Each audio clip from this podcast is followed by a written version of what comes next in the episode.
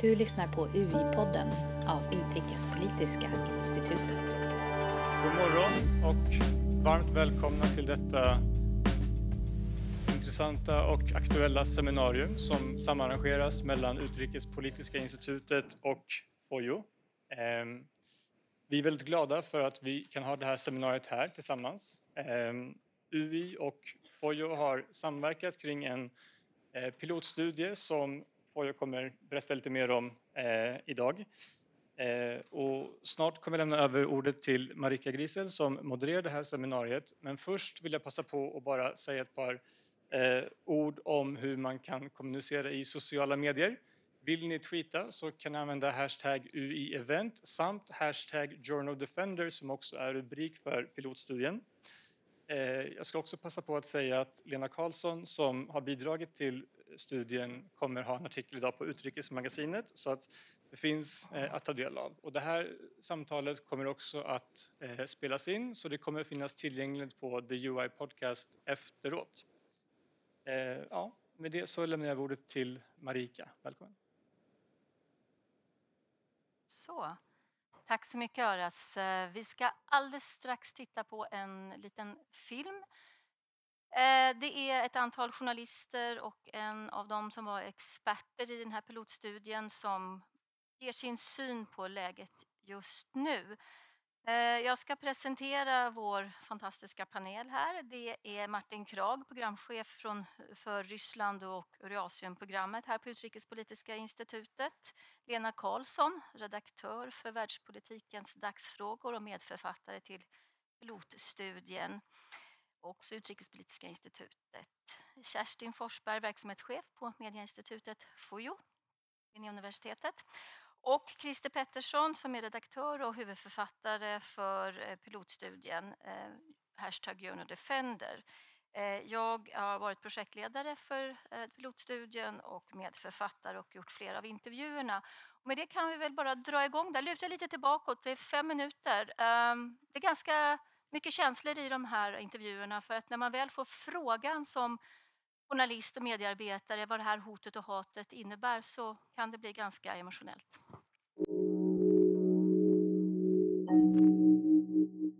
There are many things going on, but nobody seems to know what the big picture is. I think we need to know from knowledge of the local context or the national context how much of this can be addressed by a global strategy? We need to support each other, to uh, express solidarity.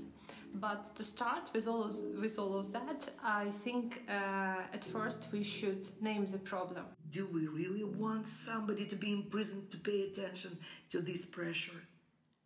Let's do some proactive work let's um, gather database let's uh, develop some rules or some uh, information let's publish it to, to, to see the whole picture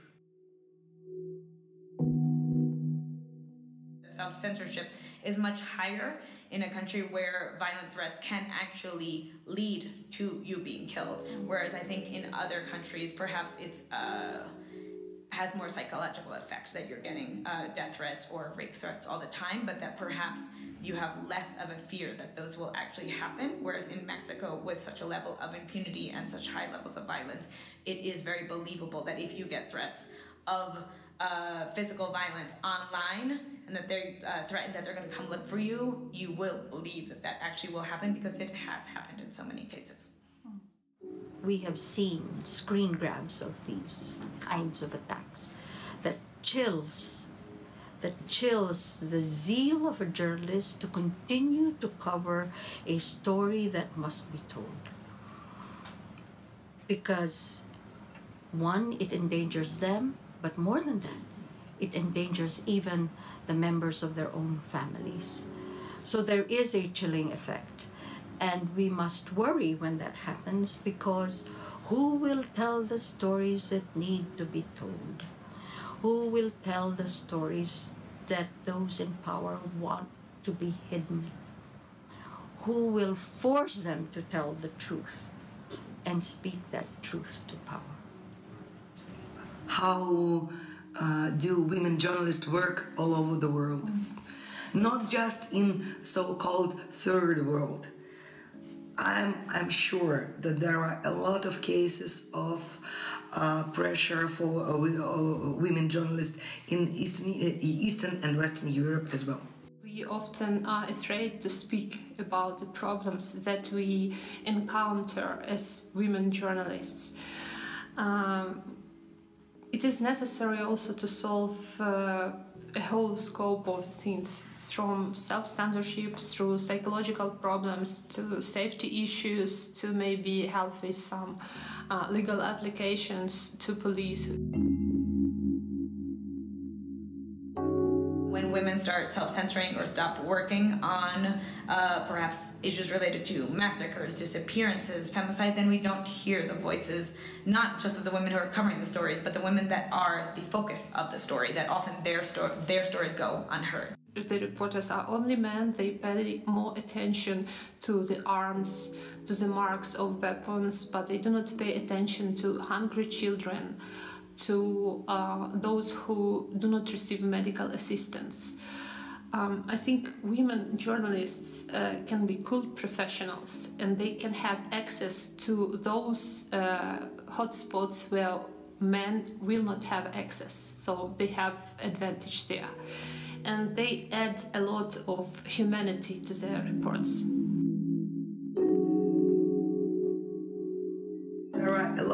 Difficult conditions in everyday work in women journalists, but not all of them is harassment. So part of them is usual problems which every journalist face, uh, faces in his everyday life, but part of them are typically women's journalists problem uh, fighting for equity and fight, fighting for, for doing their jobs.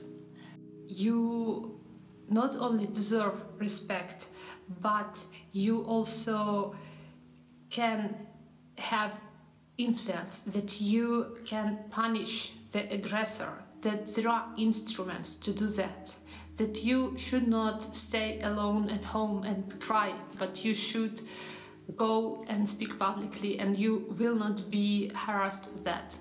We need to accept the fact that perhaps there are there is a greater force that wishes to reorder the values that we have recognized to be part of how we want to be as a democracy in the Philippines.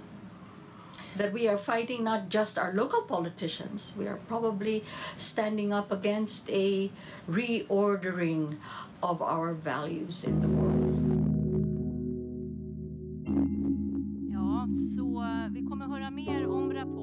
Det här är en symptom på kanske någonting mycket större, en global utmaning när det gäller yttrandefrihet och pressfrihet och Christer ska strax eh, dra några enskilda exempel och eh, eh sammanfattningar från studien. Eh, man kan väl säga att de här senaste morden på journalisten bara är ett exempel på en internationell trend som visar på att vi kanske ännu inte har förstått allvaret i hur pressfriheten och yttrandefriheten är hotad.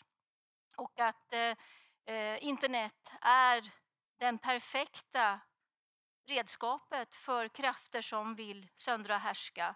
Och, eh, och vi kommer naturligtvis prata mer om detta. Jag kommer lämna öppet två gånger för frågor, så det kommer bli möjlighet att ställa många frågor. Dels efter Christer och Martins presentationer och sen mot slutet också. Så ni är välkomna att, att ställa frågor och kommer finnas mikrofoner som går runt. Så varsågod Christer eh, att, att eh, eh, gå till din eh, presentation och här är den här.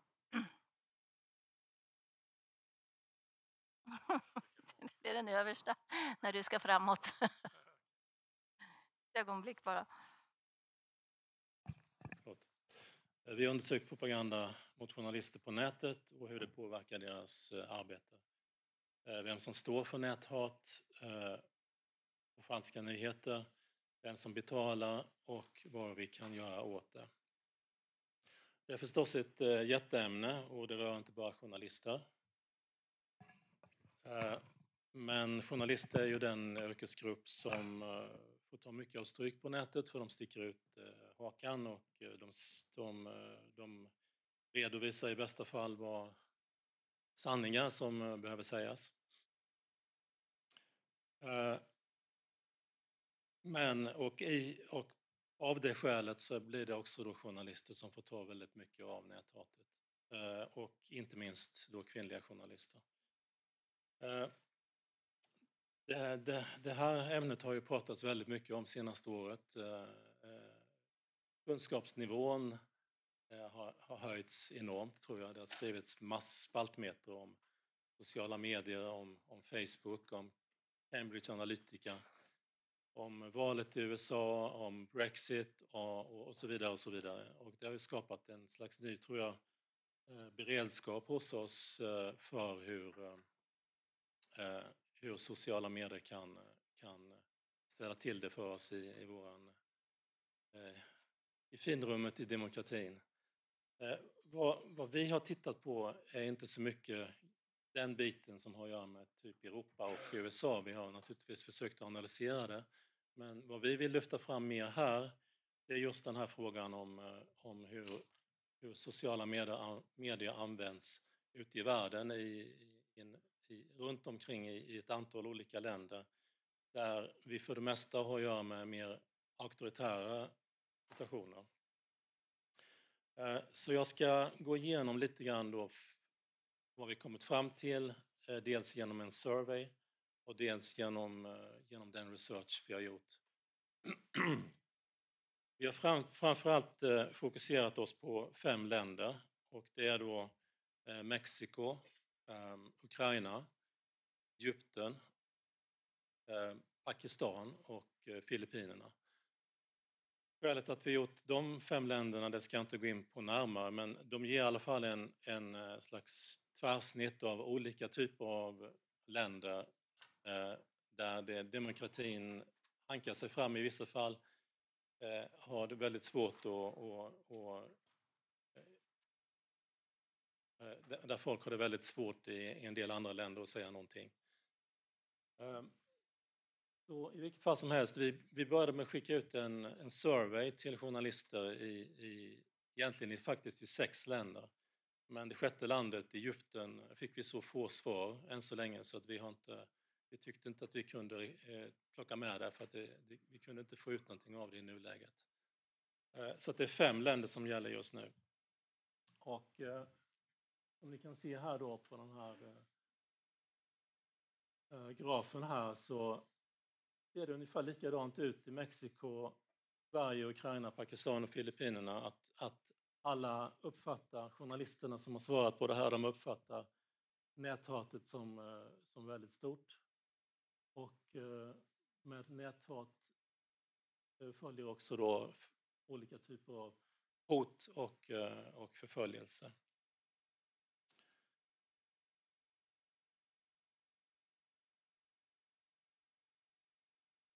Eh, vi, studien gick ganska mycket ut på att, eh, att titta närmare på kvinnliga journalister av den anledningen att kvinnliga journalister eh, är än mer utsatta än män på många sätt därför att just näthatet är väldigt, ofta väldigt sexualiserat och, och det, går ut på, det går ut på att man, ska, att man ska hota, att man ska tysta, att man ska göra folk rädda, att man ska se till att de inte skriver vad de borde skriva och så vidare. Så att, eh, kvinnliga journalister har vi liksom gett då speciell uppmärksamhet. Eh, och också då trans och icke-binära journalister har vi, har vi eh, buntat ihop och det kanske inte är så snällt men, men så, så blev det i vilket fall som helst. Och om vi då tittar på, på de här kategorierna då så ser vi att, eh, att, eh, att det är väldigt högt i Mexiko. Alltså, frågan är ju Do you think online hate, harassment, threats against women, transgender and non-binary journalists in your country is extremely common, common, rare, extremely rare? Och då kan du se att eh, det finns stora likheter även här. Att Sverige hamnar högt även i det här sammanhanget ihop med Mexiko, Ukraina, Pakistan och Filippinerna. Man upplever att det är extremt högt, extremt mycket näthat. Eh, eller mycket näthat i alla, alla de här länderna. Och det kan ju tyckas lite konstigt men eh, eh, eh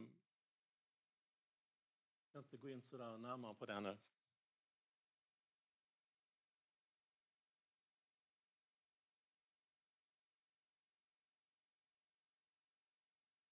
Eh, Vilka sociala medier som trollen använder? Trollen i det här fallet är ju då påverkanskampanjer. Det, det är olika typer av organiserat näthat. Så vi, vi har inte specifikt tittat på enskildheterna utan vi har tittat på sammanhang där, där, där, vi, där det kan påvisas att det finns krafter bakom som, som har någon form av politiska motiv för det mesta för att, för att eh, då ändra attityder. Och om vi tittar på länderna här då så ser vi eh, ganska tydligt att eh, det vanligaste sättet att eh, komma att prata på nätet mot, mot journalister det är, det är genom, via Facebook som är överlägset störst i de flesta länderna. Filippinerna framför allt. Eh, Twitter är högt i, i, eh, i eh, Mexiko. Märkligt nog så, så är det väldigt mycket mer mycket mer e-mail-hat i Sverige än vad det är på andra ställen. Och det har vi, har vi inte heller riktigt klart för oss varför, men, men i alla fall en intressant iakttagelse. När vi frågade journalisterna var, var, varför de tror att det här pågår så är svaret i och för sig ganska givet. Det är liksom to distort, to distort my reporting. Och eh, hela poängen med det är att man, är att, är att man ska eh, pumpa yttrandefrihetsutrymmet, det fria ordet, för journalister. Eh, och att man ska göra det egentligen i, i, överallt i världen. Situationen är väldigt lik i den meningen att vi, vi eh, en gång i tiden så kunde vi sitta på höga hästar i, i Sverige och konstatera att vi hade en väldigt fin demokrati med en väldigt med ett fantastiskt, eh, eh, ett fantastiskt media som, som var öppnare än kanske någon annanstans i världen. Nu med sociala medier så hamnar vi ungefär på samma nivå allihopa för att ingen kan ju stänga av det.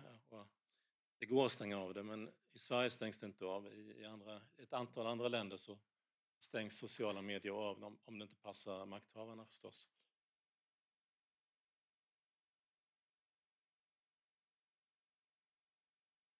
Okej, okay, så här är en väldigt intressant fråga. Who is doing the trolling?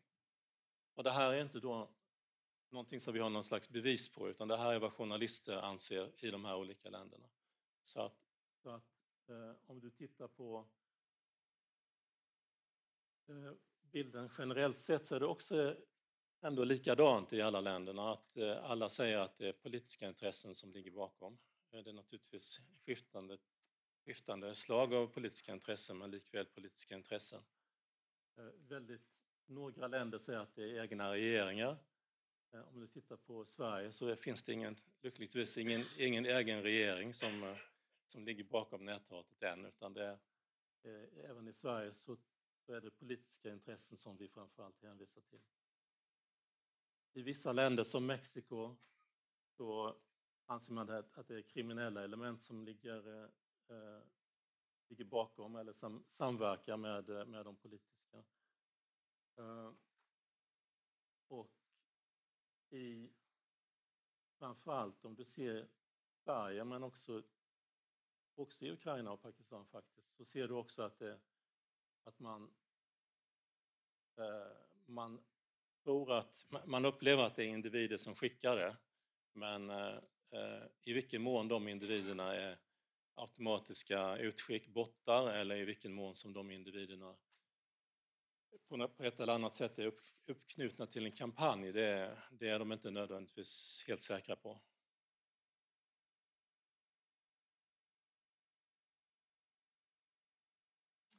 Eh, sen när det gäller då hur vi ska få ordning på det här, vad ska vi göra åt det? Så skiljer, så skiljer sig bilden åt också en del i de olika länderna. Eh, man kan säga att eh, i, i länder där man har kanske mindre tilltro till lagstiftning så vill man hellre att, att det ska avslöjas, att, man ska, att de som gör det ska lyftas fram och på ett eller annat sätt eh, eh hamna i rampljuset och eh, avslöjas. Eh, I typ Sverige så har du, har du betydligt högre tilltro till lagstiftning eh, och i princip i alla länderna så har, så har du någon form av också vilja att agera gentemot sociala medier.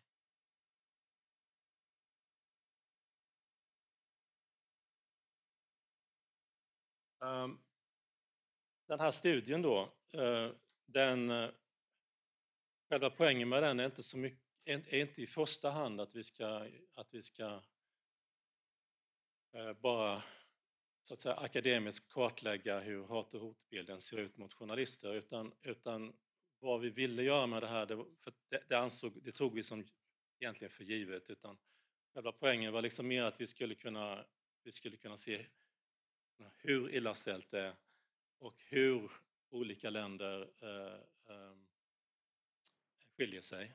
Och, och i och med det också då eh, på, hur vi på olika sätt ska kunna göra någonting åt det. Eh, och eh, jag ska bara ta lite, gå in lite mer först innan jag kommer tillbaka till det. Eh, och redogöra för hur, hur, det, hur läget är då i, i olika länder. Jag får be dig hålla tiden, Christer. Fem minuter. Fem minuter, ja. okej. Okay. Så snabbt. Japp. Ja, så de här fem länderna då som vi har tittat på eh, skiljer sig ganska mycket åt. Um, men har just det gemensamma att, eh, att det är sociala medier där själva action pågår och det är sociala medier som används för att lägga sordin på journalistisk verksamhet. Och det är sociala medier som då eh, ja, eh, är den gemensamma nämnaren i, i, i de olika länderna. Men utöver det så, så skiljer det sig ganska mycket åt. Om vi tittar på Mexiko då så så finansieras trollkampanjerna av eh, regeringar eller regeringsnära intressen som är ofta intimt förknippade med drogkarteller.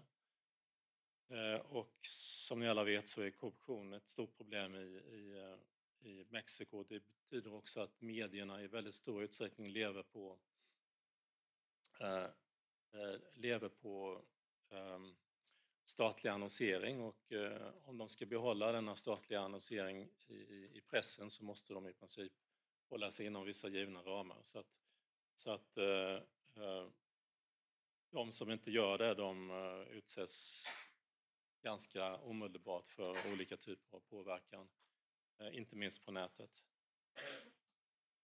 Nu skyndar på lite grann. I ehm, Egypten så så, har vi ju den, så hade vi den arabiska våren 2011 och vi, vi var alla extremt optimistiska och entusiastiska över vad, vad Facebook skulle kunna göra, göra för demokratin. Och, eh, eh, allt var frid och fröjd. Eh, som, som vi vet så, så skedde en, en motreaktion och eh, eh Al-Sisi kom, till, kom till makten efter Morsi. Och sen dess, sen 2014 då, så har, så har det som var en, en positiv upplevelse i Egypten helt och hållet vänts åt andra hållet. Och där, där eh, journalister som skriver öppet och fritt kastas i fängelse eller försvinner, där trollaktiviteter används vitt och brett mot, mot eh, befolkningen och mot journalister, där sociala medier kontrolleras och lusläses av eh, regimen, och eh, där man om man har mer än 5000 följare på sociala medier som bloggare eller någonting eh, måste registrera sig. Eh, bara häromveckan veckan så var det en bloggande kvinna som kastades i fängelse för att hon varit ganska milt kritisk mot eh, regimen. Eh, I Ukraina så har vi en, också, återigen en lite grann annorlunda situation där, där, där var det till en början med väldigt mycket eh, Moskva och eh, hela det här eh, trollarmén från Sankt Petersburg och så vidare som, som attackerade ukrainska journalister och ukrainska medier rent allmänt i olika typer av påverkanskampanjer som för det mesta var, var, var oerhört burdusa. De kampanjerna har i princip de senaste åren kompletterats av eh, inhemsk ukrainsk påverkanskampanj, inte minst efter, efter annexeringen av, eh, av eh, Krim och kriget i östra Ukraina. Och där, inte minst efter att ukrainska oligarker som mer eller mindre äger medierna fått det hett om öronen när Eh, det avslöjats hur mycket pengar som de hade gömt undan på olika typer av nummerkonton och så vidare som avslöjades i, eh, i Panama Papers häromåret. Uh, precis som i Mexiko så är det de som håller, håller på med någon slags motverksamhet inom medierna som, som inte är betalda, som lever lite grann utanför systemet. Väldigt många av dem är, är kvinnliga journalister som har startat olika typer av, av nätnyhetstidningar eh, då och eh, som försöker att eh, vara någon slags eh, demokratisk, eh, mer eh, behaglig och, eh, och politiskt oberoende motkraft. Eh, I Pakistan har vi ett tredje exempel som, som där den pakistans, pakistanska regeringen har, eh, har lite grann börjat att backa när det gäller ren och öppen repression mot, mot journalister och istället då använder sociala medier för att bedriva propaganda och för att, för att eh, via olika typer av, av eh, hat och hot på sociala medier dirigera en, en slags religiös pöbel mot, mot de journalister som ska tystas.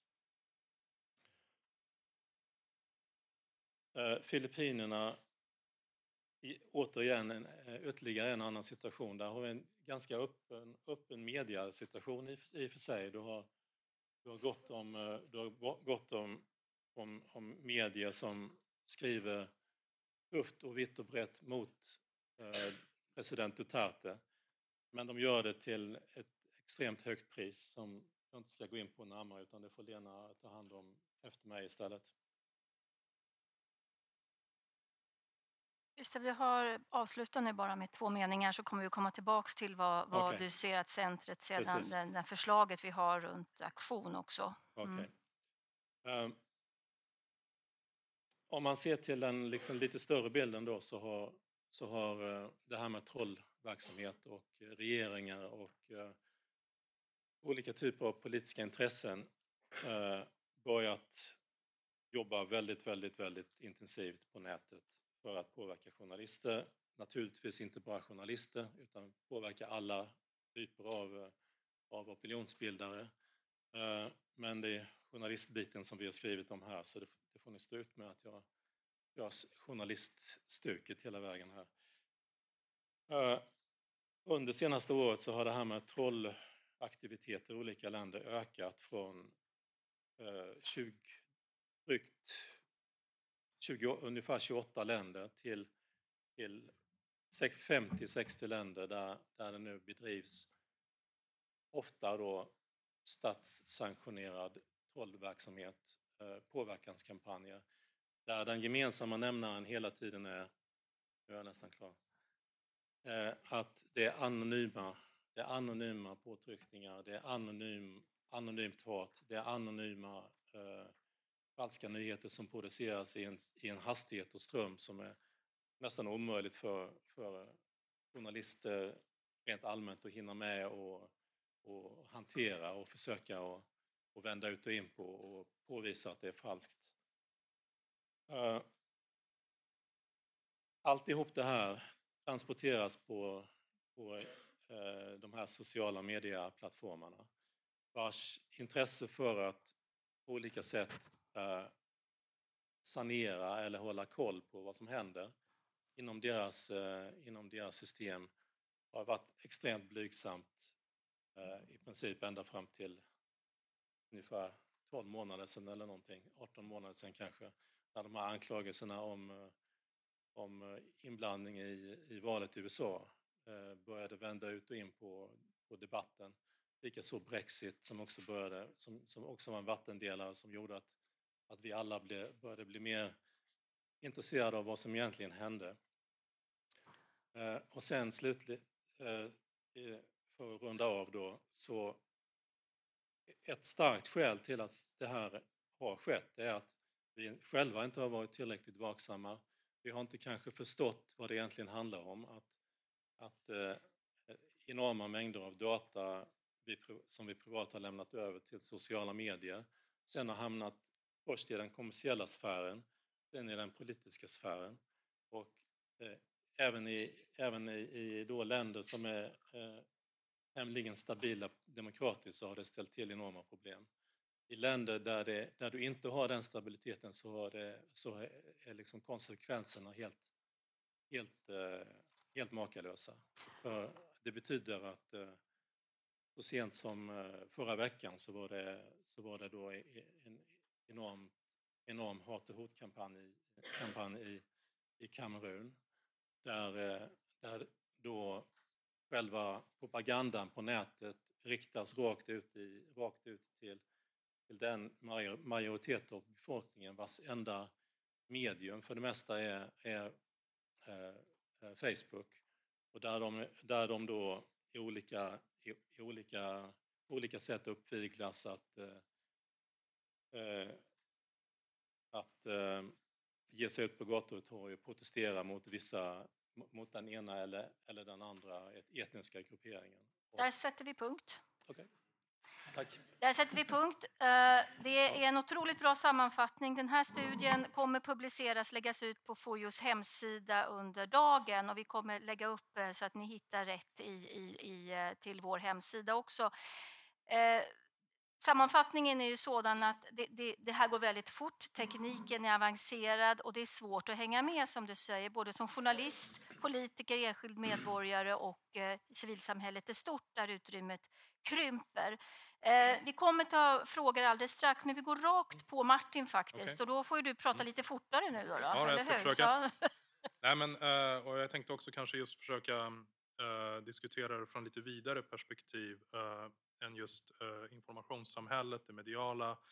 Eh, för att jag skulle vilja säga så här, om det bara var vårt enda problem, då skulle vi kanske stå ganska okej okay, inför de utmaningar vi möter. Men jag skulle vilja säga att för det första så sker det ju i en större global kontext och det är ju liksom framväxten av mer auktoritära regimer, de demokratiska samhällenas tillbakagång globalt och eh, eh, hur detta också påverkar oss i, här i väst och i Sverige.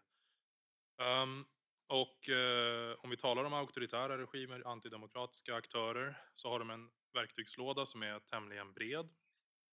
Um, vi har sett till exempel hur eh, länder eh, som eh, bland annat Ryssland har uppmärksammats för eh, har stött eh, högerradikala populistiska partier i EU för att främja sin utrikespolitiska agenda och försvaga multilaterala organisationer som eh, EU till exempel.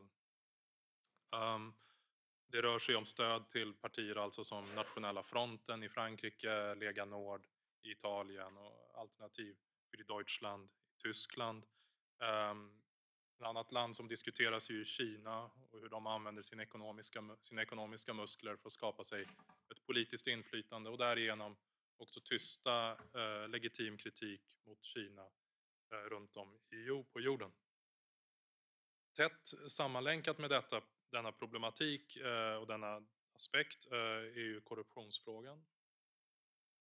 Korruption är ju ett slags gift som underminerar oss inifrån. och det är också ett gift som saknar så att säga, nationsgränser.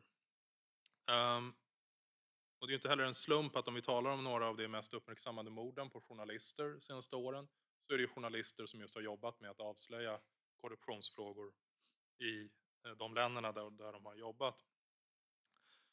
Um, ett annat exempel hur det kan påverka oss rakt in i, i väst är ju avslöjandena just från eh, OCCRP, eh, den här journalistorganisationen om det stöd som gick direkt från Azerbajdzjans statskassa in i Europarådet.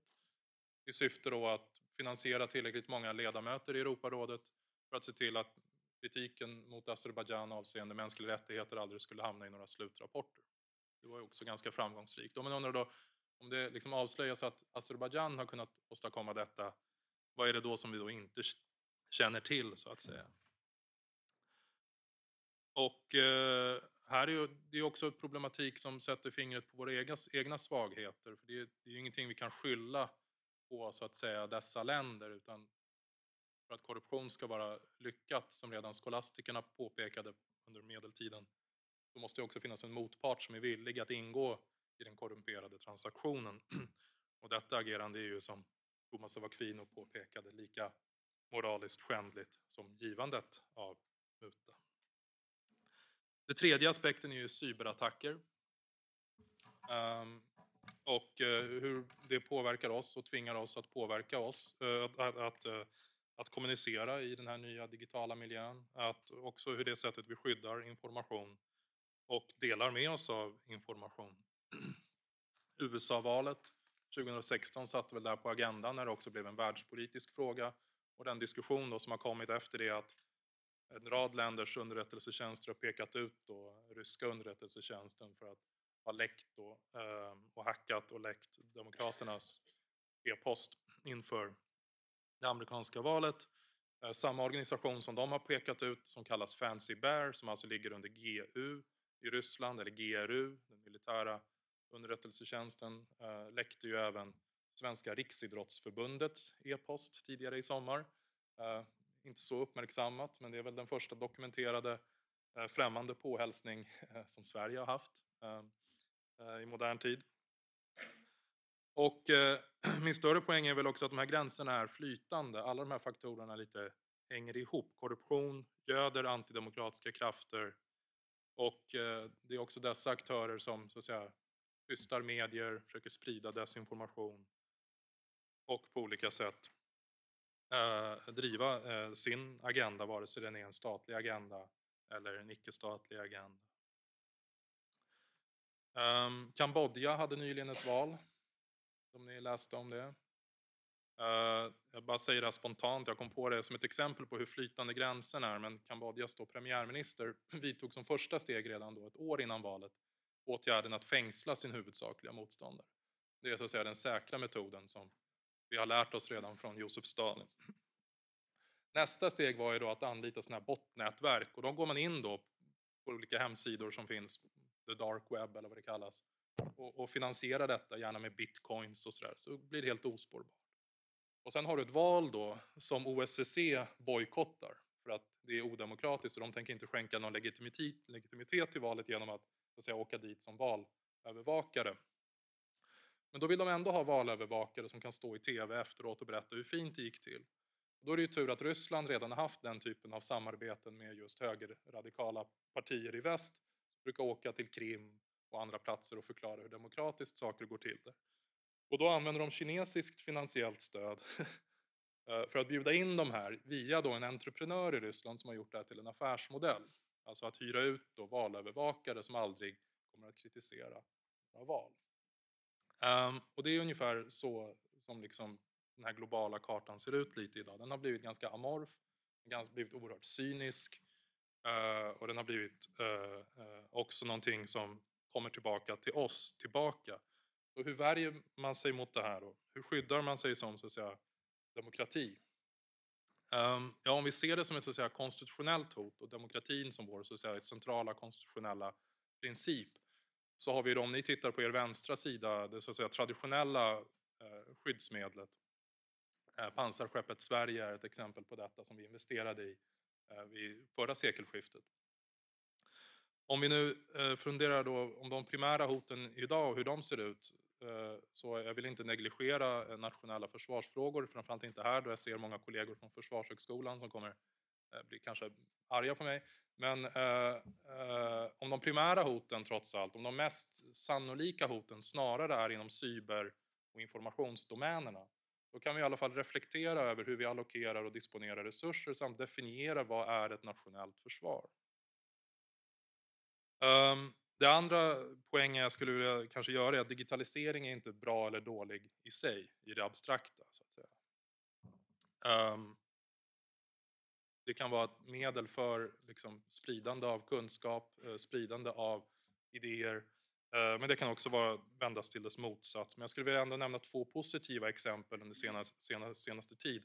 Det ena är BBC, den brittiska eh, eh mediehuset, som i Kamerun avslöjade ett ganska eh, vidrigt krigsbrott nyligen när de fick tag på en film som alltså avslöjade, visade då en avrättning av en, kvinn, en gravid kvinna och hennes lilla barn. Eh, och eh, eh, genom att analysera den här filmen med så kallad digital eh, teknik så kunde de då spåra, geolokalisera platsen, tidpunkten, därför också identifiera förövarna som nu då har namngetts och förhoppningsvis ska kunna ställas inför rätta. Ett annat exempel är det misslyckade mordförsöket på den avhoppade dubbelagenten Skripal i Salisbury, Storbritannien. Vi har ju på senare tid haft många problem med turister eh, eh, i olika städer här i väst och även i Istanbul nyligen som ställer till det problem av olika slag. Och, och då var det det här mordförsöket, de här två personerna då som har pekats ut som tillhörande den ryska militära underrättelsetjänsten. De identifierades ju inte av så att säga, västerländska säkerhetstjänsterna utan det var ju en, så att säga, en icke-statlig organisation, en frivillig sammanslutning av analytiker som använde just digitala tekniker, digitala spår för att lägga pussel och med hjälp också sannolikt av läckor i den ryska administrationen så kunde de också identifiera de här personerna. Och sen efter det har andra journalister till och med kunnat åka till deras födelseort och, intervjua liksom barndomsvänner och andra och helt plötsligt framträder en bild av vilka de här två människorna är. Eh, så att det finns liksom många säga, saker vi kan också eh, tänka på som är eh, intressant och spännande med det digitala. Och slutligen vill jag bara säga att det öppna samhällets skyddsmekanismer och styrkor kommer alltid vara dess svagheter och tvärtom. Vår öppenhet är vår svaghet. Men så att säga, skyddet mot detta är inte att minska öppenheten utan att stärka resiliensen i det öppna demokratiska samhället. Tack stanna. för det Martin. Jag Mm. tror säkert att det finns en rad frågor nu. Vi kommer ju få höra mer djupdyka i Filippinerna så kommer vi också få höra vilket arbete som Fojo Media Institut gör för att eh, möta den situation som vi lever med just nu, inte minst då journalister men även andra. Jag vill bara fråga dig Martin innan vi släpper in frågor. Hur ser det ut på forskarsidan? Hur allvarligt är hotet när det gäller Eh, Alltså hur allvarligt är hot och hat när det gäller forskares situation? Om du bara vill ge en, en liten idé runt detta. Ja, Jo, det förekommer ungefär som det gör mot journalister. Ehm, Men eh, mekanismerna ser ofta lite annorlunda ut beroende på hur forskare är så att säga, oftast anställda inom universitet, högskolor. Ehm, många journalister är ju oftare i fältet än vad forskare är. Men eh, många av de så att säga, aspekter som vi tog upp och hörde om här med näthat eh, och så vidare givetvis kan drabba även forskare. Ehm, och eh, det är, jag skulle inte säga att det är mer eller mindre vanligt mot forskare eller mot, än mot journalister. Men det, jag skulle säga att Leder vi, det till ser det- självcensur? Alltså tänker Eh. man sig för väldigt noga vad man skriver i sin rapport? Ja, alltså vissa av de här frågorna som jag har talat om Ja. här, när vi talar om främmande makt, icke-demokratiska krafter, både liksom på andra platser men även i våra egna samhällen. Så klart, vill man diskutera dessa frågor på djupet, då får man vara beredd på att störa den akademiska freden. Så är det bara. Mm. Vill man inte störa den akademiska freden, då kan man ägna sig åt ikonmålningar eller eh, liksom Bysans arv eller liksom kinesisk liksom pärlkonst eller någonting. Mm, ingen kommer ha några motsättningar. Bra, det är en jättebra ingång. Vill, kan vi släpp, vill, vill Lena eller Kersti säga någonting här nu eller ska vi släppa på frågor? Har ni någon kommentar till det vi har hört? Som är viktigt att ta med sig. Ska vi släppa på frågorna så tar vi det sen mot slutet. Vi har mikrofoner som vi kan gå runt med. Vad, presentera er gärna var ni kommer ifrån så, och så tar vi tre frågor här på raken, om det finns några. Där har vi en fråga. Varsågod. Hej, Johan Melin heter jag och eh, jag jobbar eh, med eh, analyser av affärsrisker i internationella koncerner och svenska och även offentlig verksamhet lite här och var. Även rätt mycket utomlands. Eh, när man står lite utanför och eh, iakttar informationsflödet och även reser bland annat i den här typen av länder som ni tar upp så är min ganska bestämda uppfattning att eh, talar man med administrationen så är det fler och fler från de här länderna och liknande som tillstår öppet och ärligt och rakt att media det är en del av maktapparaten, precis som militären. Punkt slut. Och det står vi för här i regeringen. Delar ni den uppfattningen att det är en sån kantring? Vem vill ta den frågan? Ska vi ta en fråga till innan vi går vidare? Annars låter vi den gå. Fanns det en fråga där? Finns en fråga? Ja. Hejsan, Johan Wult heter jag, jag på Europeiska kommissionen här i Stockholm. Jag tänkte bara höra mer, finns det, har ni några tankar kring vad som behöver göras för att eh, komma till rätta med det här? Är det lagstiftning, är det riktlinjer, branschen mellan sociala medier eller är det något annat som, som behöver göras? Tack. Tack. Och så en till då, sen så får ni svara. Eh, hej, jag heter Marcin Kaminski. Jag är eh, nu chef för säkerhet och skydd av MR-försvar vid Civil Rights Defenders, har en lång bakgrund i nätfrågor och jobbat på Lunds universitet och Sida. Eh, någonting som vi ser i vårt arbete är just hur, hur de digitala aspekterna ändå eh, betyder väldigt mycket för analysen av, skydd, eller av risker som eh, människorättsförsvarare till exempel utsätts för. Hur har, eh, ni, ni pratar mycket om, om digitaliseringen och de digitala hoten. Hur, hur har ni gjort kopplingen mellan tidigare gammeljournalistik så att säga och den digitala journalistiken och de utmaningarna som ligger däremellan? Det tycker jag är otroligt spännande att försöka lära mig mer om. Bra, tack så mycket. Eh, frågan runt eh, medias makt eh, och vem som styr, vem vill ta den? Sen, varsågod Christer, vi tar ganska korta svar, så kan ni fylla i sen också. Ja, varsågod. Jag tror att det är en väldigt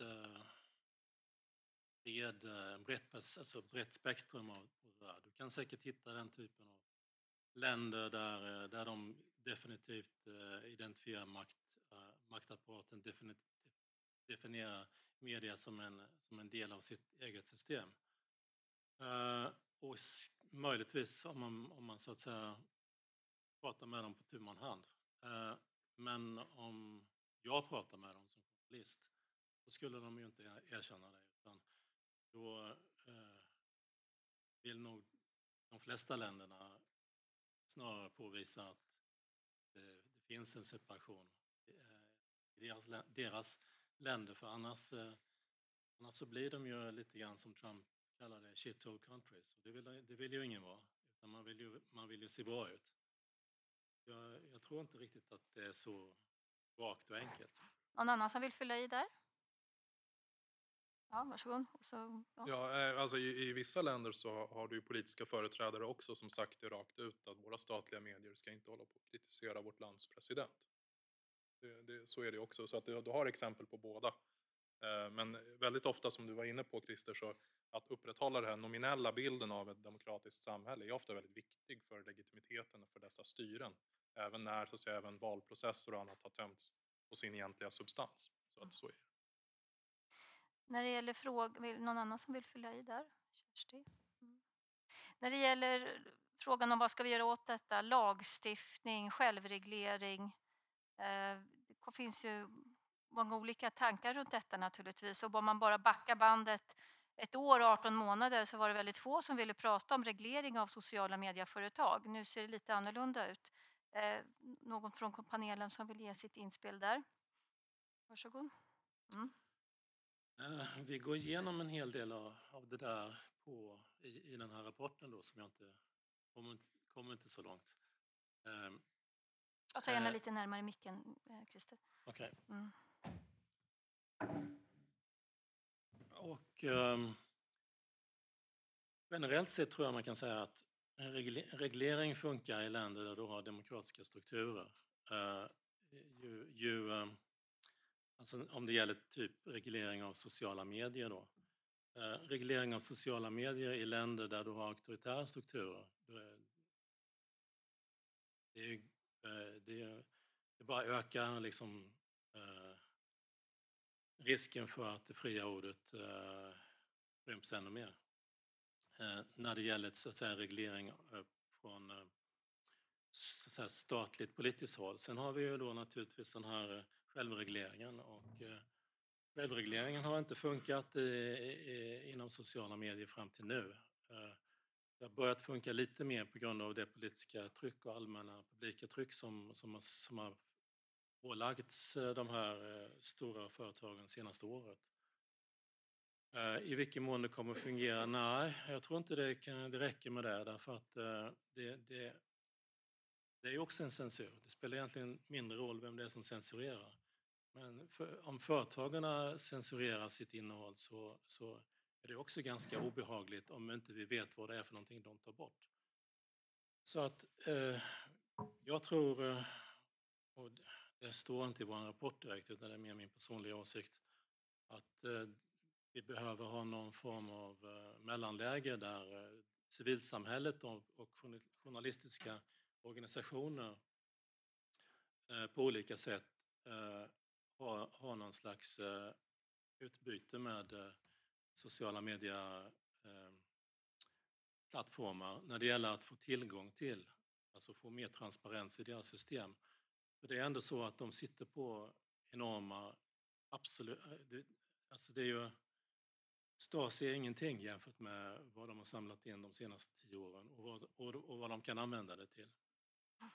Och i och med att det har spilt över till den politiska sidan av, av, eh, av eh, spelplanen så har vi inget val. Vi måste hitta lösningar på det här.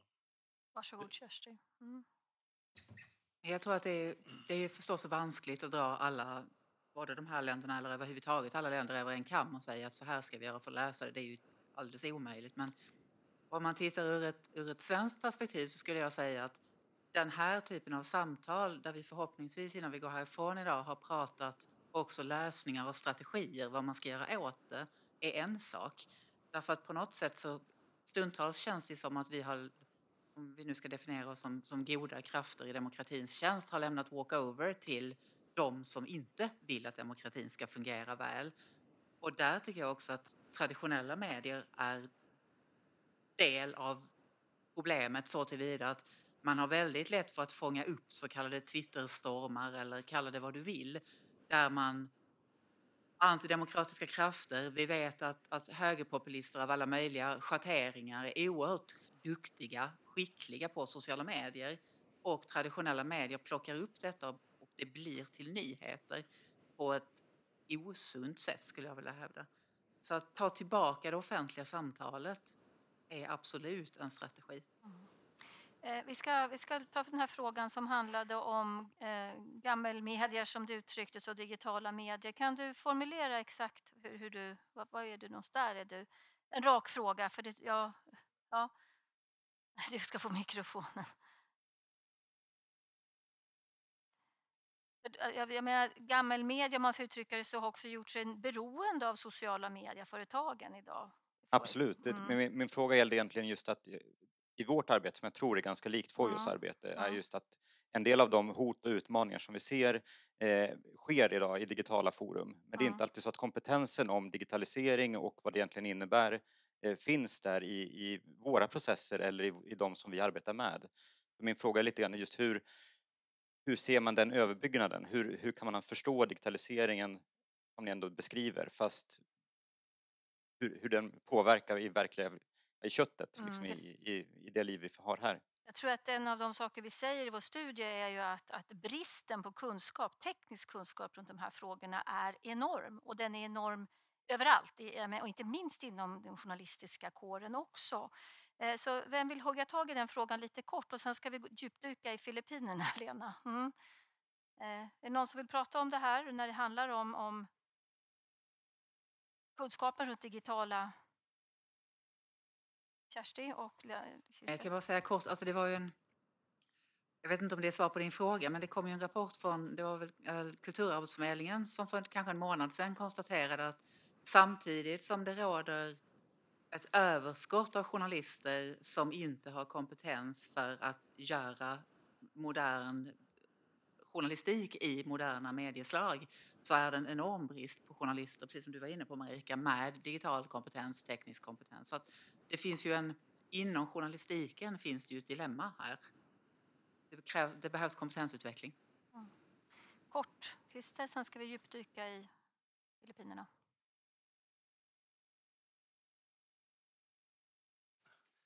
Det handlar väldigt mycket om pengar eh, i och med att, eh, och jag ska inte måla fan på väggen, eh, sociala medier visste inte vad de, riktigt vad de själva vad de gjorde när de började det här. Men vad som har skett under de här tio åren är att 75 procent nu av digital annonsering över hela världen kontrolleras av två företag, Google och Facebook. Samtidigt så har då ungefär hälften av eh, den traditionella annonseringen försvunnit för normala för, alltså traditionella företag. Och eh, eh, med, med liksom enorma resultat för, eh, för journalistiken. Samtidigt så, så finns det ju naturligtvis också en, eh, en slags eh, uppvakning nu då och eh, det digitala börjar att fungera i vissa länder. Det, vi börjar prenumerera och betala för innehåll igen. Och eh, någon måste ju betala, annars så, kommer, annars så kommer det inte kunna fungera. Vi gillar ju att vara på nätet. Tack Christer och tack panelen. Eh, så här ser det ut just nu. Det här är Källa Access Now. Det är ju enormt hur vi gillar att vara där. När jag satt på tunnelbanan in till stan idag från Stuvsta så räknade jag de 16 som satt i samma avdelning som jag satt i så var eh, eh, 15 uppkopplade på sin telefon och den 16 personen läste faktiskt tidning. Eh, det kan vara intressant att göra den här studien. I Filippinerna är det ännu värre nästan, eller hur? Ska vi gå till Filippinerna på en gång? Ska vi titta på den här eh, filmen först kanske? Det här är då Rappler, en av de modiga och oberoende tids, eh, nätpublikationer som verkar i, i Filippinerna. Två minuter av er tid. Have you ever been harassed because of your work? Yes. Have you been threatened online? Ay, oo. Have you been called biased? Yes. Have you been called stupid? Yes, plenty times. By idiots. Have you been called disrespectful? Yes. Have you been accused of corruption? Yes. Have you been called ugly as a response to any story? Yes. Have you been called fake news? Oh, yeah. They always say I'm fake news. Anything that's critical is fake, right? Have you been accused of being an imperialist spy? Yes. Have you been accused of being a communist operative? Yes. Have you been accused of working for the CIA? Yes. Have you been sexually harassed as a journalist? Yes. Has your family been threatened, harassed, or alluded to? Yes, uh, it has. Uh, specifically, my daughter. When she died, uh, there were a lot of people who made fun of that. Have you been threatened with rape? Yes. Yes. No, not me, but my family. Have you been threatened with violence? Yes. Have you been threatened with death? Yes. Have you been told how you're going to be killed? Yes. Has the violence been described to you? Yeah, blow my head off uh, or bury me alive. What will stop you from reporting? Nothing. Nothing. Nothing. Death? Did you have to kill me? Rappler är alltså den tidning, den startades 2012 av Maria Ressa som en gammal krigskorrespondent för CNN bland annat. Och eh, det var de som hösten 2016 först uppmärksammade hur, eh, hur Dutertes kampanj hade sett ut och hur han utnyttjat sociala medier. För utåt sett så framstod han länge då som en eh, väldigt motvillig kandidat. Han var borgmästare i Davao City som han hade stort rykte i. Det var på det oroliga Mindanao med muslimska separatister och, och Davao City hade varit en våldsam stad där man fått ner brottsligheten väldigt mycket. Då. Men han ville inte ställa upp men eh, det fanns då kampanjer, det här är då hans dotter Sara som nu nämns som en av dem som skulle eventuellt kunna efterträda honom. Men det här är hennes kampanj, så om, om det som står, om man översätter det så står det “Jag blir flintskallig av att vänta”. Duterte 2016, “No hair we care”. Även om vi inte har pengarna, även om vi inte har maskinen, även om vi förlorar, just do it. Och det här satte ton, inlägg som det här satte tonen sen i det som blev Dutertes utgångspunkt, att han var en underdog som tog sig an det politiska etablissemanget. Han var den som förstod människor och hur de hade det och kunde identifiera sig med dem. Och eh, han hade också kunnat, just hans kunde då peka på hur det såg ut i, eh, i Davao City då, genom hårda metoder. Man säger, Human Rights Watch säger att tusen Davao, dödspatrull eh, dödspatruller hade dödat tusen personer i Davao City och det var också en av de anledningarna att det hade blivit så mycket lugnare. Men det var också en image som han hade, en bild här till där. Det var, han framställdes också som den hårde mannen som skulle kunna åstadkomma stora skillnader. Han kallade sig för Duterte Harry eller The Punisher och han gjorde också kontroversiella uttalanden som också blev väldigt klickvänliga. Att Eh, Eh, de spreds ju också sen i både filippinska medier och i utländska medier. Bland annat så sa han sådana saker att han skulle strunta i mänskliga rättigheter om han kom till presidentpalatset. Han skulle se till att döda alla knarklangarna och, och dumpa deras kroppar i Manila-bukten så att eh, fiskarna kunde bli riktigt feta och sådana saker. Och det fick ett jättestort genomslag. Men det som eh, Rappler då kunde visa var att det, det fanns liksom väldigt förberett hela kampanjen då, hur han skulle jobba i kampanjen. Han, man hade anlitat 500 volontärer som samtliga hade hand om grupper med mellan 300 och 6 000 medlemmar. Någon av grupperna hade till och med 800 000. Man använde sig av bottar, man använde sig av bloggare och eh, flera av dem man vet åtminstone liksom att man har betalat kanske 200 000 dollar sammanlagt till de här volontärerna. Och flera av dem har senare fått tjänster inom administrationen, ganska fina tjänster. Och, eh, och sen tror jag nästa bild, ja, där det, det här är liksom fyra dagar innan han aviserar att han ska kandidera. Då, på två timmar så sprider man då 30 000 Twitterinlägg där hans namn nämns. Och eh, ja, men, men, men, Twitter var inte det viktigaste utan Facebook var det allra viktigaste. Och sen 2013 i Filippinerna så har Facebook gjort så att man kan vara ute på nätet gratis om man går in via Facebook. Så Facebook blev det medel som de flesta använde sig av att sprida och det blev ju också en väldigt billig kampanj trots alla, att man ändå betalade de här volontärerna. Och eh, 2012 sa man att det fanns 29 miljoner Facebook-konton i, i Filippinerna och idag så pratar man om 69 miljoner. Man säger att 97 procent av de som är ute på nätet, de har ett Facebook-konto. Och under valkampanjen, Dutertes huvudbudskap, det var det att han skulle bringa ordning, han skulle skapa lag och rättvisa och, och göra sig kvitt alla problem med droger och kriminalitet på sex månader. Och det var huvudbudskapet. Egentligen var han ganska diffus i vad han annars ville åstadkomma. Men eh, i de här kampanjerna så användes mycket personangrepp, konspirationsteorier, st stora angrepp på oppositionen, också mycket falska nyheter. Då, så. Och eh, Duterte vann valet. Från början var han inte någon som man riktigt räknade med men ganska snabbt så såg man att han tog ledning i opinionen. Han vann med väldigt klara siffror. Och, eh, det gick inte lika bra för hans parti, PDP Laban, men eh, Eftersom det som man gör i Filippinerna så hoppar man oftast hoppar oppositionen över till den segrande sidan. Så nu har han en tydlig majoritet både i representanthuset och i senaten. Och eh, han har också en väldigt stark ställning. Han har eh, en eh, opinionsundersökning som gjordes i slutet av juni visar att 65 procent av filippinerna tycker att han gör ett bra jobb.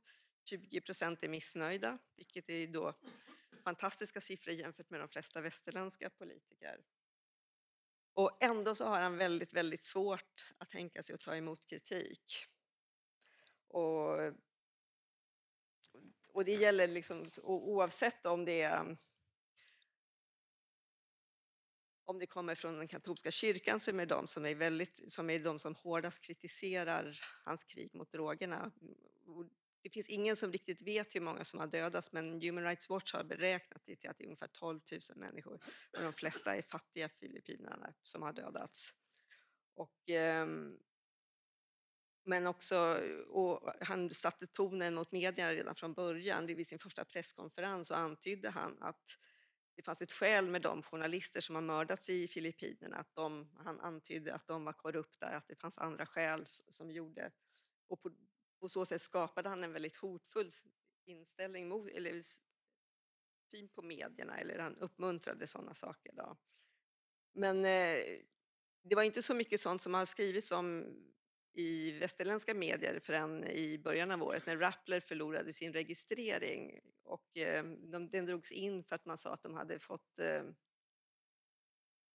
fått utländska pengar, att det, var Ebays grundare hade satsat, var en delägare och det är förbjudet enligt filippinska författningen. Men eh,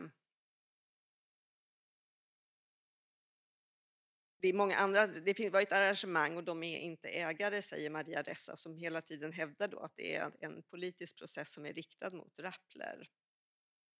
Och det finns också, det är inte bara, hon, hon, Maria Ressa säger också att det all, hon har ju alltid varit i en utsatt situation och blivit hotad men hoten har aldrig varit så omfattande som de är idag.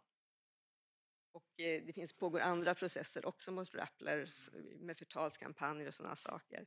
Men det är inte bara Rappler som råkar illa ut utan det är även till exempel Philippine Daily Inquirer som också i början så mm, när Duterte, oj, när Duterte blev president så publicerade de listor över hur många som hade dödats.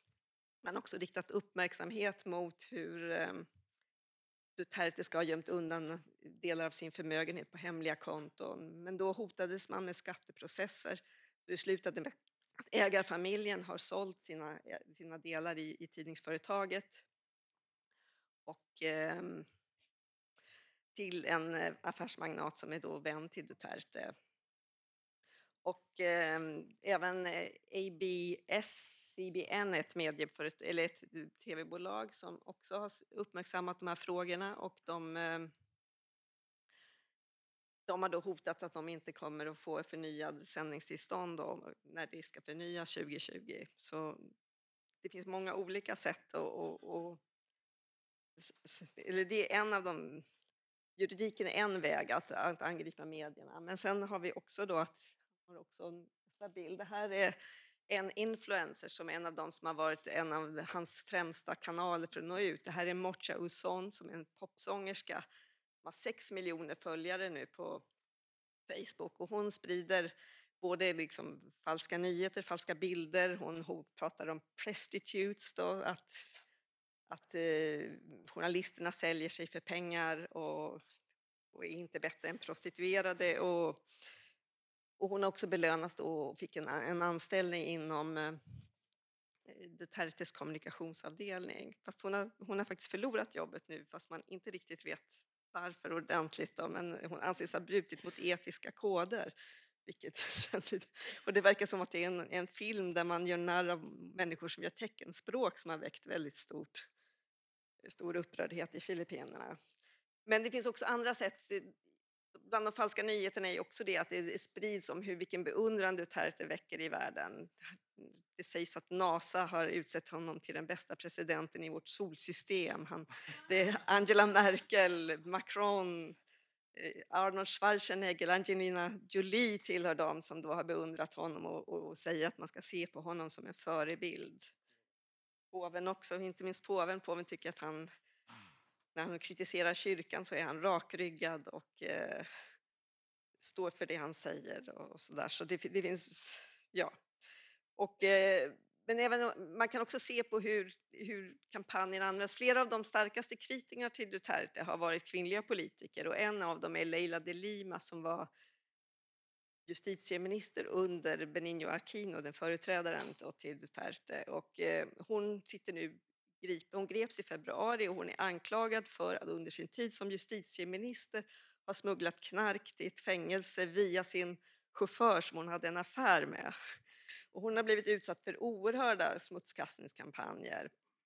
Och, och, samtidigt så är det ju inte så, liksom, det finns ett starkt civilsamhälle i Filippinerna också där eh, man slår tillbaka, det finns en kampanj då, hon är inte, även Högsta domstolens chefsdomare har förlorat sitt jobb i, i processen. Men de slår tillbaka och man, det finns en hashtag som heter everywoman som, som de arbetar med. Och, så här. Och, och, och vad heter det?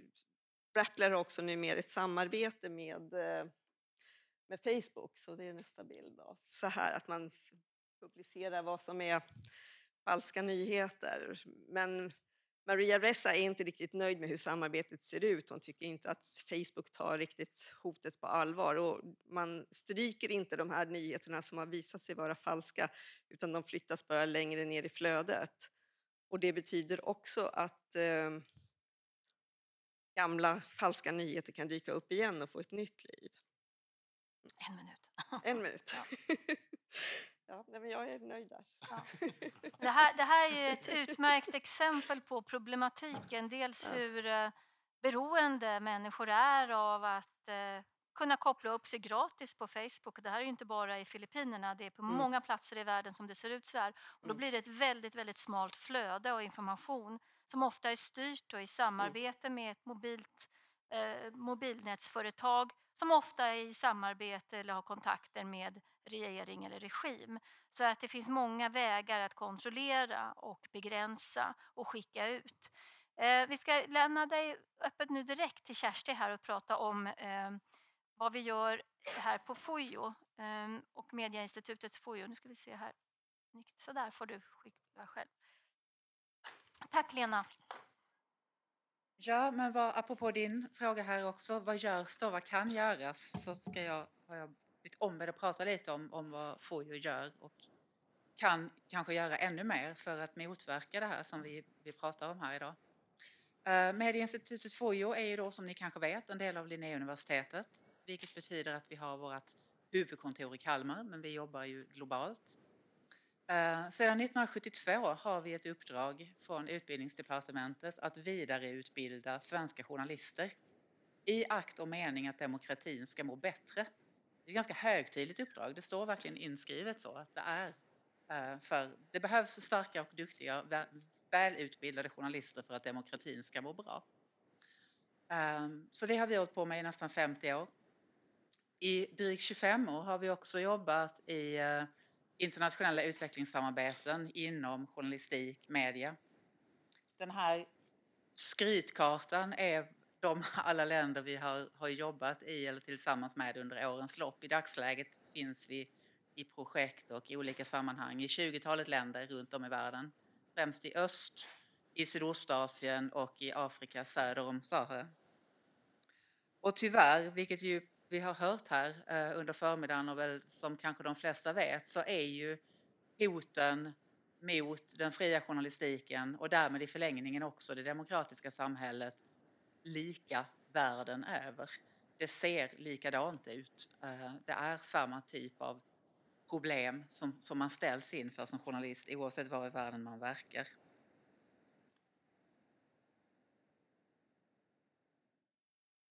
Översta knappen? Den nedersta. Nedersta? Ja. Och det är klart att det finns liksom grader i eländet beroende på var i världen man befinner sig. Ehm, men hoten mot den fria, oberoende, professionella journalistiken ser likadan ut. Det är journalister som, tra- enskilda journalister som trakasseras. Vi såg på grafen här innan som Christer visade att det kan vara via olika form, via olika kanaler. Det är mycket sociala medier. I Sverige också väldigt mycket via mail. Man får hotfulla, hatfyllda eh, brev i sin inbox. Det finns, jag kan inte i huvudet hur många, men jag vet ett stort antal svenska journalister som inte kan läsa sin egen mail utan det går via säkerhetsavdelningar just för att man faktiskt måste skyddas i vad det är som kommer i inboxen. I vissa kretsar eh, gör man allt vad man kan för att så misstro mot seriös journalistik, eh, kallar oss eh, nationens fiender eller säger att vi ljuger och mörkar och inte vågar berätta sanningen.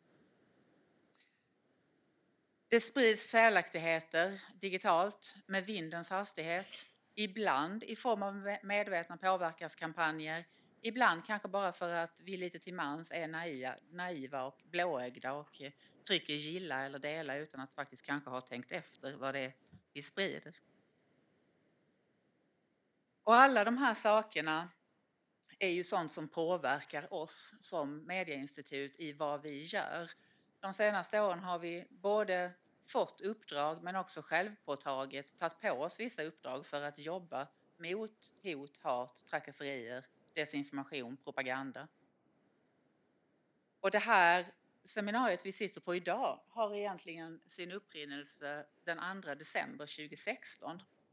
Då får ju, kan man säga, i ett sånt här självpåtaget uppdrag tillsammans med Svenska institutet, Svenska Unesco-rådet och UD arrangerade en heldag här i Stockholm om just hat och hot mot kvinnliga journalister.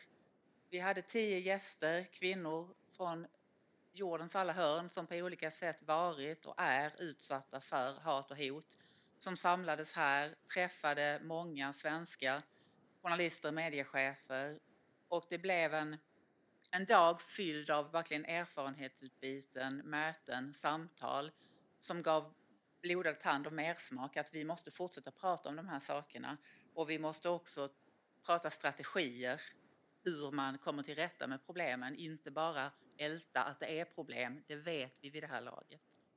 Så 2 december ledde till en, en pilotstudie som är den som, som Marika och Christer tillsammans med Utrikespolitiska institutet har gjort till den här rapporten som då lanseras idag och till dagens seminarium. Så det här hänger ihop.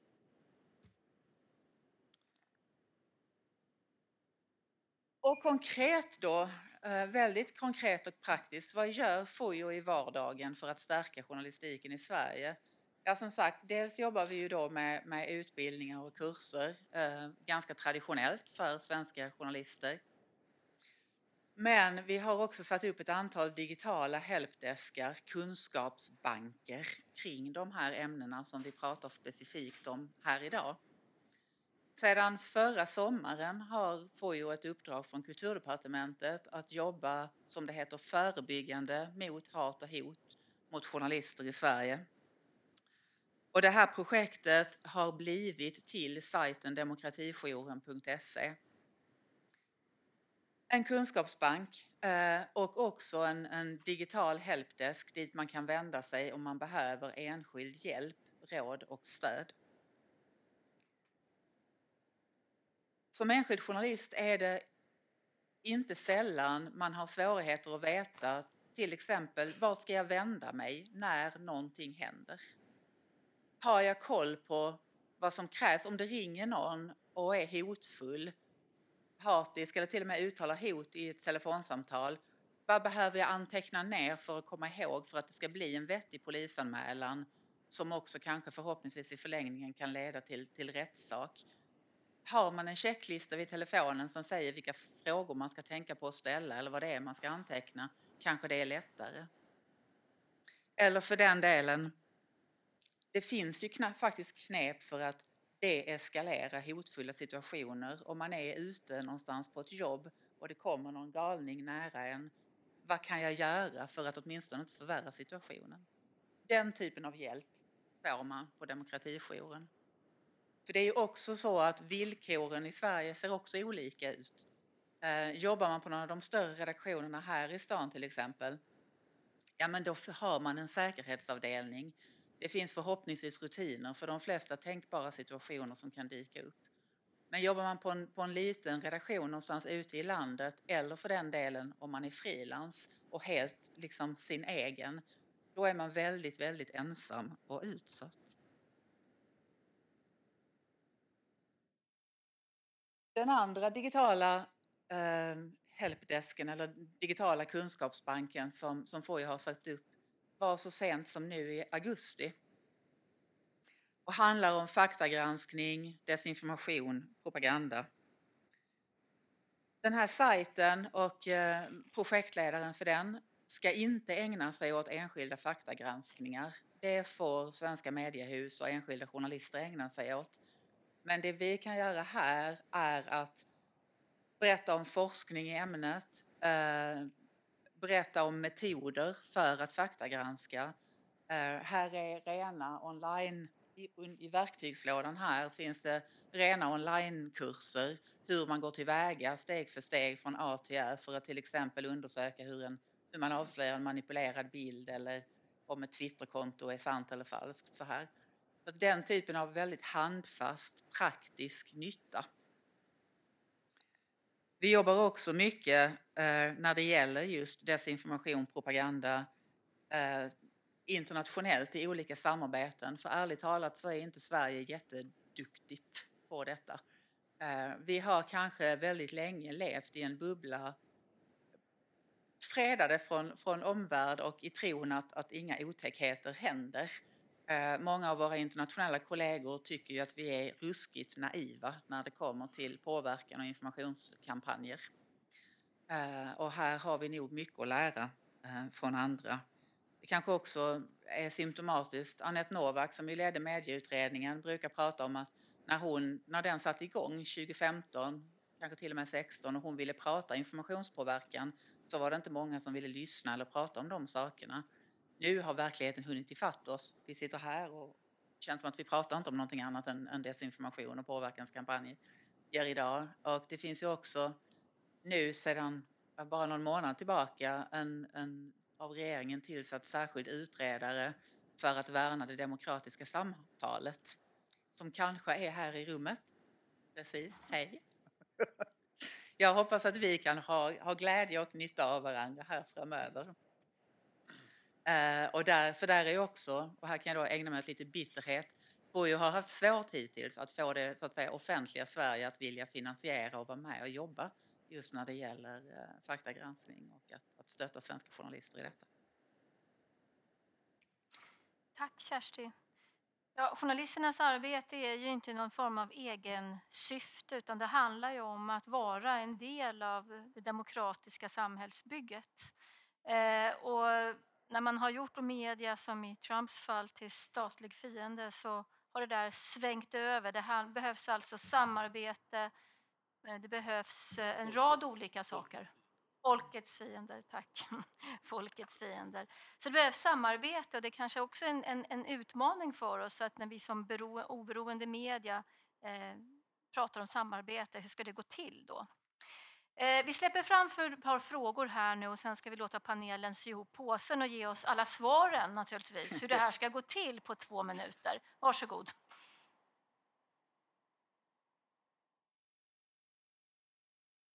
Hej, Ellis Wallner, stor nyhetskonsument. En sak som inte nämns, man nämner sociala medier, man nämner journalister, men inte pressbyråerna. De har en enorm makt, i synnerhet när redaktioner dras ner eh, i olika medier. Så eh, uh, TT, AFP, AP, Reuters och så vidare. Och jag har sett exempel, även med TT, jag tror inte det var medvetet, men det var kanske okunnighet och sånt, med desinformation. Vem granskar dem? Jag faktiskt försökte anmäla dem till pressombudsmannen, men de är inte föremål för, för PO. Tack. Vem granskar nyhetsbyråerna? Nästa fråga. Där uppe. Ja, det var ju jag då. Mm. Eh, Carl Heath, eh, särskild utredare för värna demokratiska samtalet. En fråga till dig, Lena, eh, kring Filippinerna. Du beskriver ju hur Facebook i praktiken har blivit en social medieinfrastruktur i och med att det har fått den här typen av digital arena på det sätt de har när de har skapat det här kostnadsfria erbjudandet.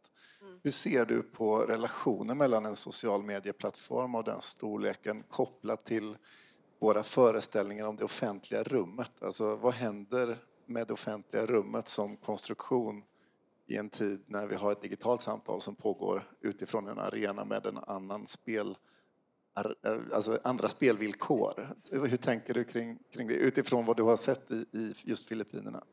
Oj. Det är en komplicerad fråga. Det... Du kan börja Lena så kan vi fortsätta med nästa den frågan sen. Ja, varsågod. Jag har inget riktigt bra svar på det. Det, det, det, det, jag, jag har sett liksom är mer beskrivande av hur det ser ut. Och jag har sett också att det, de exempel som finns då, att när Facebook går in, att man har börjat prata om att man ska övergå till en rysk plattform istället. Om Facebook sätter för många liksom, begränsningar på och kanske stoppar liksom, de värsta avarterna kanske man byter plattform. Men sen är det inte säkert på att att människor är beredda på att byta plattform överhuvudtaget. Så att eh, jag vet faktiskt inte. Någon annan som vill hugga tag i den frågan? Du som har varit Mm. i Filippinerna. Ja, men alltså jag tror att eh, dels handlar det om, om eh, kunskap. Jag var, besökte Filippinerna och gjorde flera intervjuer där och det är ju så att medborgare i stort kanske inte har kunskapen om hur pass kontrollerat det här utrymmet är av någon, det vill säga Facebook eller vem det nu är som skickar ut informationen så att säga. Och därför så är ju också som Lena nämnde så är ju inte Rappler till exempel försöker ha ett samtal med Facebook. Men det är inte bara Rappler utan en rad andra eh, aktörer, inte minst i syd, som sätter tryck på Facebook nu för att säga att ni måste ta ert ansvar. Men återigen, det här är en affärsmodell som drivs av att man klickar, att man känner, att man emotionellt agerar. Och att Facebook skulle backa från sin affärsmodell är nog ganska otroligt. Och då kanske det kommer upp andra modeller. Jag tror bara att vi, vi ser början på det. Så det är väl en, en kort, ett kort svar på den frågan. Helt, helt kort här Christian, så kan vi gå över till, till den här frågan. Ska vi ta press, press eh, nyhetsbyråerna? Varsågod om det är någon som känner sig Ja, jag kan, hugad. så tänker jag, du säger att man kan inte pressetiskt granska TT. Nej, det kan man inte, men man kan ju granska de enskilda publiceringarna genom att anmäla de tidningar till exempel som har publicerat ett TT-telegram så kan du ju få en PO-granskning av dem. Ehm, sen, sen kan jag väl tänka mig, alltså nyhetsbyråernas genomslag blir ju säkert också större i takt med att många redaktioner eh, bantas i takt med att, att medieekonomin är på väg dit den är. Och det är klart att det är ett bekymmer. Det är, är, jag har inget svar utan kan bara liksom krasst hålla med att det är klart att det är ett bekymmer. Att den seriösa journalistiken minskar i form av hur många journalister som finns samtidigt som mängden, ska vi kalla det, skräpinformation eller whatnot i digitala medier bara fullständigt exploderar. Och där är det väl upp till oss som mediekonsumenter att, att också vara medvetna om vilken, vilken diet följer vi. Alltså vi skulle ju kanske, jag tror inte att vi skulle konsumera mat på samma sätt som vi, lika omedvetet som vi konsumerar medier. Eh, där kan man tänka efter lite vad man faktiskt ägnar sig åt, både i sociala medier och i verkliga livet. Det finns en fråga till och sen måste vi avsluta. Varsågod. Eh, Joanna Korosh, Rysslandssamordnare på Sida. Eh, jag skulle vilja återkomma till frågan om eh, laglig reglering. Eh, det är ju ingen som skulle önska till exempel Putin reglerade sociala medier, men man kan ju tänka sig någon slags transnationell lagstiftning. Sånt är ju alltid svårt. Vi vet till exempel från exemplet ekonomiska transaktioner har man försökt med i EU och, fortfarande inte lyckats. Men ser ni någon slags möjlighet att reglera sociala medier internationellt? Varsågod Martin. Um, ja, och, och precis som du säger så är det lite deprimerande att eh, de två länder som i FN eh, mest aktivt jobbat just för att få en ny reglering av internet på plats, det är Kina och Ryssland som här har funnit varandra. Och deras mål är så att säga att få en mer nationell kontroll över de digitala nätverken. Och vad de vill få, komma bort från då är just det här i principen om internet som någonting som är globalt. Eh, och det här är ju en dragkamp mellan liksom nationalisering av den här liksom miljön till och den, den här globalisering. Frågan är så att säga, nu efter 25 år av internet i väst, vad är det vi vill ha? Uh, vill vi fortfarande ha den här uh, idén om internet som någonting som är en fri yta? Uh, för att vad det har blivit egentligen är ju ett oligopol. Eh, de flesta idag som går ut och söker in, eh, information, de går inte ut på the world wide web. De går in i stora koncerner som Facebook, Twitter och så vidare. Och det är därigenom som de får sitt informationsflöde. Och vi har ju historik av att liksom, hantera den typen av situationer i väst. Eh, för det är oligopol det är egentligen i grund och botten i fråga om. Och banker är ju ett liknande exempel på en marknad som är oligopol. Det är ingen perfekt fungerande marknad. Utan det är oligopol, det är ett par aktörer. De är systemviktiga. Precis som man kan agera att Nordea och SEB är systemviktiga så är kanske Facebook och Twitter systemviktiga. Och de är oligopol och då är frågan hur ska vi hantera dessa? Eh, problemet är ju då att Nordea och SEB har ett nationellt huvudkontor De kanske inte gillar hur det ser ut i Sverige, då flyttar de till Helsingfors och tror att det blir bättre där. Men det är någonting annat. Eh, var är huvudkontoret för Facebook och Twitter och Google? Om man är missnöjd med vad de gör, vem ringer man till? Och det, eh, och det där är någon, och då, då är vi tillbaka till den här ryska kinesiska idén om en nationalisering av dessa plattformar. Um, det är en huvudverk för en lagstiftare, eh, det är det verkligen. Ja, men jag tror att, den här, att, vi, att vi rör oss mot en reglering, det är helt uppenbart. Uh, men jag tror att ingen vet exakt vad den kommer landa i. Jag tror att där måste vi sluta, det är många som ska vidare. Vi har naturligtvis hunnit nudda på många olika saker, inte minst alla de problem som existerar. Och uppenbart är det att vi behöver tala vidare med varandra, vi behöver samverka mellan många olika aktörer pågår ett sådant arbete delvis i Sverige idag men också internationellt naturligtvis behövs det väldigt mycket mer. Eh, jag vill tacka panelen. Det var alldeles för kort tid. Vi hade kunnat hålla på minst en halvtimme till. Eh, ni är otroligt välkomna att ta del av Journal Defender. Senare under dagen kommer att publiceras på Fojos hemsida. Där finns en del tankar runt hur vi inte minst ska kunna Eh, stärka journalistikens roll i världen i den digitaliserade tidseran som vi nu lever mitt uppe i. Eh, tack för att ni kom och fortsätt debattera och diskutera.